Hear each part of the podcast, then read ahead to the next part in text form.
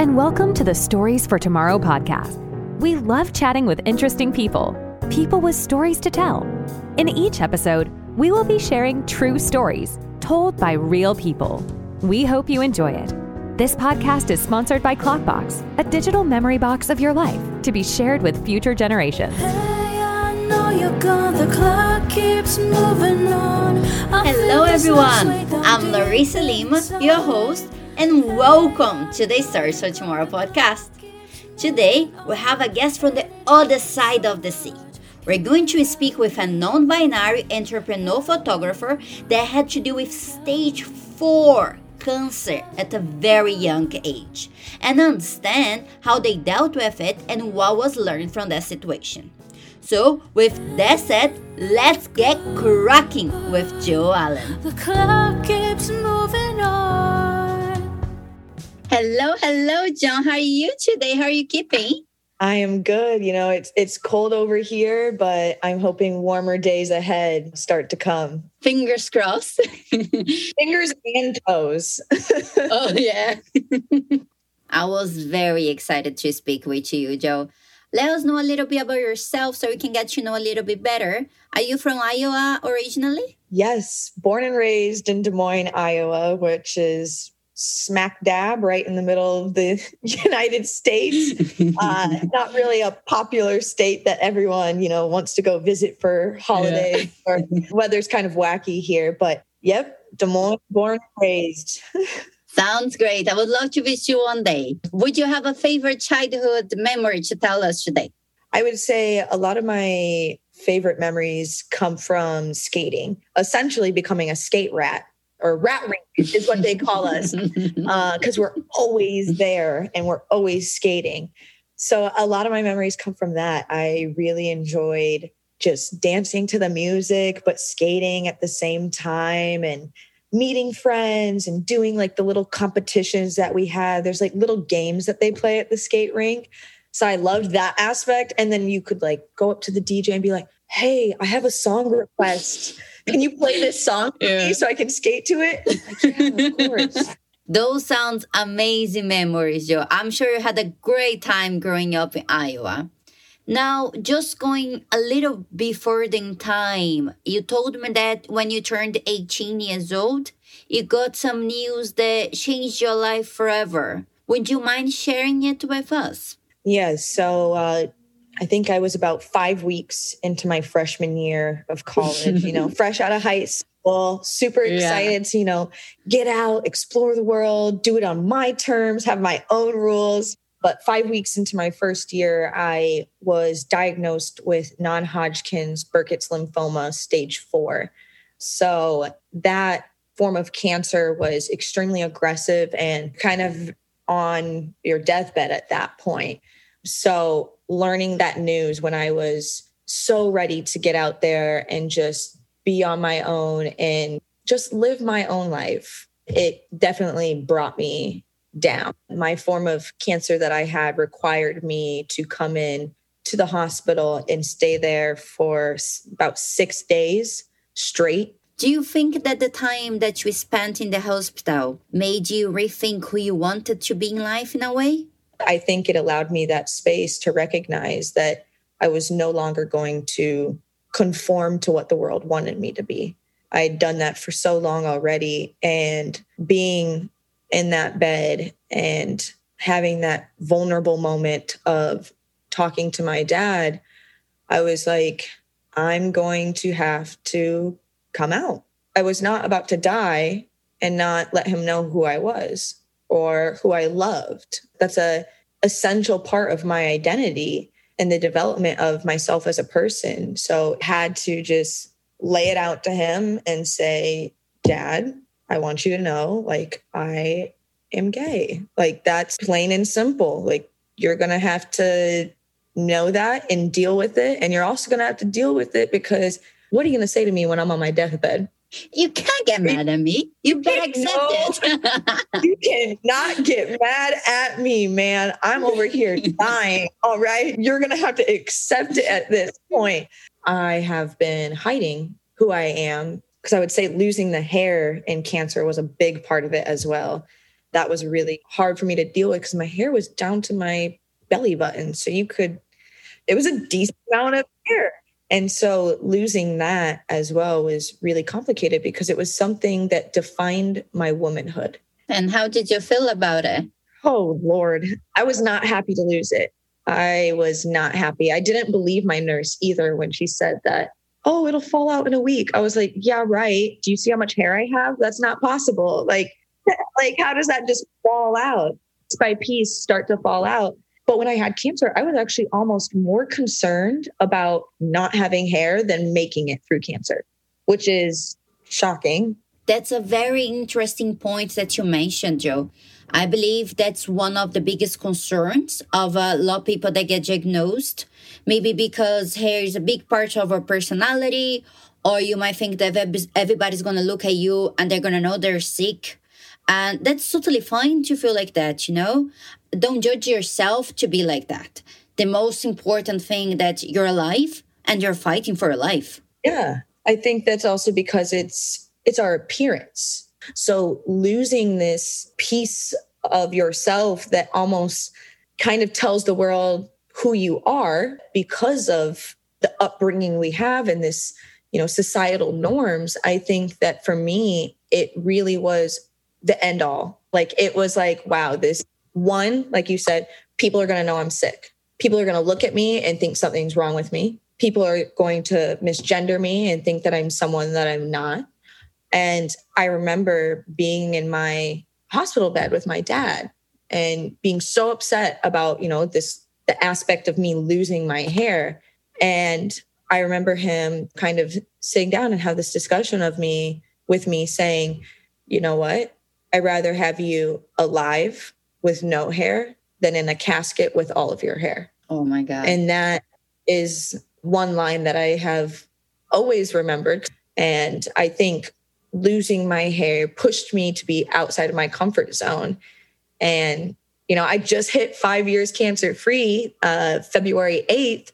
And I was like, all right, we're shaving off all the hair again as an ode to. That's great. Yeah, as an, as an ode to where I was at five years ago. I wanted to do that because I wanted to do it on my own terms. I wanted to cut my hair because I wanted to do it, not because cancer yeah. said you have to do it. So doing that was it was emotional to be able to cut off the ponytail part because I grew it out to the point that I could hopefully donate some of it. And then I started buzzing it and I go, That's great. Anyone else want to join? Because I had a little together for it. And so I asked my friends, I was kind of committed to doing it all on my own, but I was like, you know what? I want them to be a part of it. So I had like four or five friends come up and shaving off my hair for me and it was a lot of fun but then i also had a friend that came up that was you know they were there with me when i had cancer they slept with me in my hospital bed we spent a lot of time together and he came up shaving my hair and i just hear him I was like, oh, I haven't cried. That made me cry. I haven't cried up until this point, and now all of a sudden you're sniffling, and that yeah. got me because he was just like, the last time I saw you like this, I didn't know if you were going to make it. I just started sniffling too. And I was like, all right, you got me. I wasn't expecting to cry, but you got me there. So it Here we go. But it was a beautiful experience to be able to do it when I wanted to do it. And how did you feel about it? Feel empowered by it as well. Because before with my bald head, I would say that I felt very ugly. I felt like I just looked sick. Looking into the mirror today with a shaved head and seeing myself, you know, I still sometimes get that little reminder of where I was five years ago, looking at myself in the mirror with no hair and just thinking, wow, I'm I'm hideous. I'm not beautiful. I'm not woman. I'm not this. I'm not that. And now I can look at myself in the mirror and say, Jo, you look good. Uh-huh. Look Hello, gorgeous. Yeah. I didn't think that I would be comfortable with my head being shaved again, but I think it's almost made me embrace my feminine side more because I do present more masculine. I can determine on my own what kind of energy I want to get off. I can be masculine, I can be feminine, I can be anything in between that. And I like that kind of versatility that my shaved head gives me now. So you know, it's cold outside. I won't lie about that. The back of my neck gets cold pretty quick, but I I like the shaved head. And um, during your journey, I saw that you record a few videos as well for YouTube. In one of the videos, at one part that I got very, very emotional. And uh, if you don't mind, I would like to to share here just for a few yep. seconds.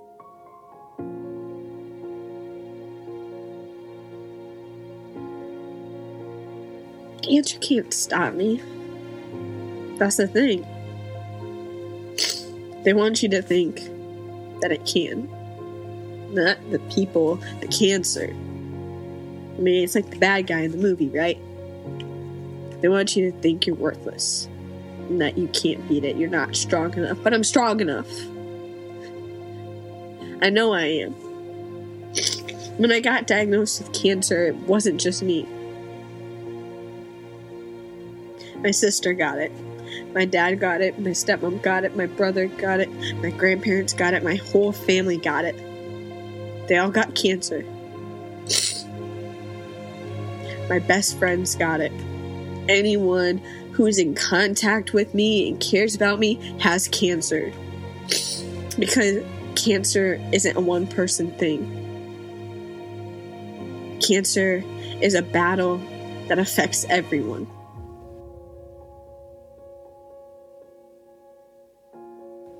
I got very, very emotional when I watched it.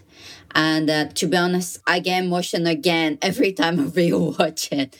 I just love your attitude in the video and was very, very inspiring. And you also said something very interesting in there. There wasn't just you that got cancer, but was your entire family with you. How did you feel about it? Oh, yeah. Even when I rewatched that, it definitely, we watched it for the first time in about five years. And I found it interesting how I was almost more concerned about how it affected others rather than how it affected me. And I think it was kind of almost like this guilt, not just me going through it, like everyone else has to go through it. I had to rely on others to help me get through it. And I think that was hard because I I don't like asking for help, whether that's like financially, physically. I don't like asking for help. I don't think a lot of people do like asking for help. So I think that was hard for me. And then it was just hard for me to go through it, but then also see how it impacted others, how their lives had to change or their schedules had to change because of me. So I think in that sense, I felt guilty even though there was no reason for me to feel that way. And after everything that you went through, what would you say was the most important thing that you've learned in life? Well, I know that when I went away to college that I was kind of just excited to get away from my, from my family. So I think one of the things I've learned is to put effort and put work into the relationships that you have because when I was down at my lowest point, there were people that were there for me. But I also think that the probably the most important takeaway I had was to embrace who you are. We only have one life outside of also the fact that like hair is hair. It's gonna grow back. Yep. It did grow back. yeah, it did. And you shaved it again. Yep. And I shaved it again. It might just be a ritual every five years. I might wait 10 years for the next one, like when I hit my 15, just because I don't know. I just want to grow it out. I might want to grow it out long again just for fun. We'll see. oh, that's so inspiring, Jo. And how is your life going now? I see you have your own photography company. I just love your pictures, very professional. And lads, if you need a, a, very good photographer from the mid of the USA, we have the best one here. right here.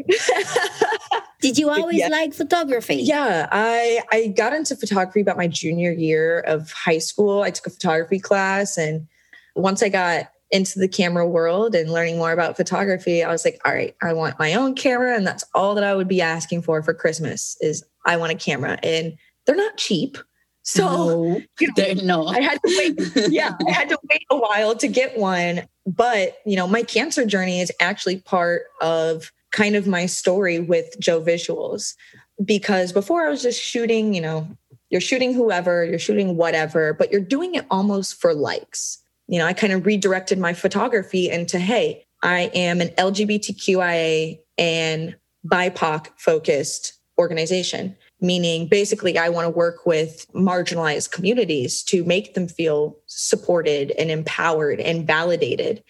And so that's kind of, you know, how I wrapped my personal experience back into my purpose and my vision for my photography. That's very nice, Jo. That's a beautiful reason to be starting a business, and I wish you the best luck with Jo's visuals. Uh, just one final question now before we wrap it up. Um, as you know, the sponsor of this podcast is Klokbox, a digital time capsule to be shared with future generations. So, with that said, let's just imagine that the day has come that you must leave this earth what would you put into a time capsule for those you left behind, Jo? What would you put into your Klokbox? That's a great question. I mean, I think pulling up those videos, you know, that I posted on YouTube about my cancer journey is definitely something that I would put in there because it is so raw and and vulnerable and I think also speaks to my character and who I am as an individual. But outside of that, I think I would include like all of my photography that I've done over the years. That's because yeah. that way they're able to see things that I may have never shared or never posted because I am the worst about getting out the photos I've taken. Like I have probably thousands of photos I've taken, but have never put out into the world. But also in a way, they could take those photos, use it. Like my art could continue to live on despite the fact that I'm no longer living being able to upload it in a space where they could take that and maybe even continue to push my legacy further as an artist, I think would be awesome.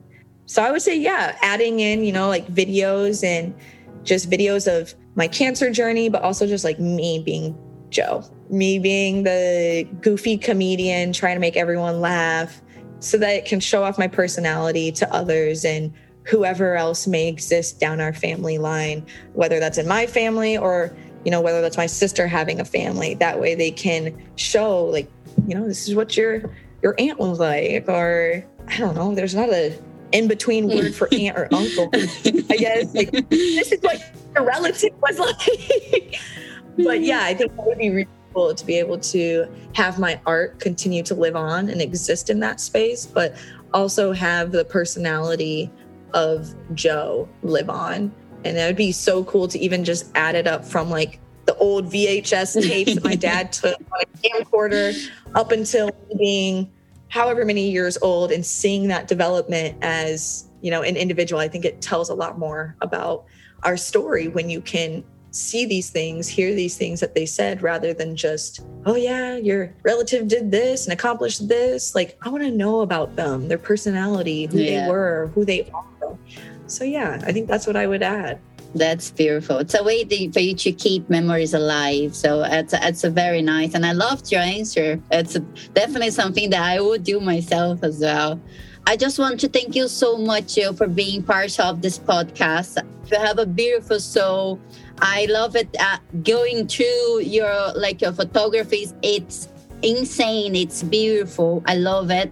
I'm actually gonna put a link in the podcast, so if people want to to check it out, Jo, Jo's videos, uh, they definitely can. So, and I hope to speak to you soon. Thank you so much for being the Stars for Tomorrow podcast. Thank you. I appreciate it. Thank you again for reaching out about this. I loved every moment of it and being able to open up and share with you and anyone else who listens to this. So, thank you. Thanks so much for tuning in to this episode of Stories for Tomorrow. If you're enjoying the show, please feel free to rate subscribe, and leave a review wherever you listen to your podcasts. This podcast is sponsored by Klokbox, a digital memory box of your life to be shared with future generations. Thanks again for tuning in, and we'll catch you in the next episode.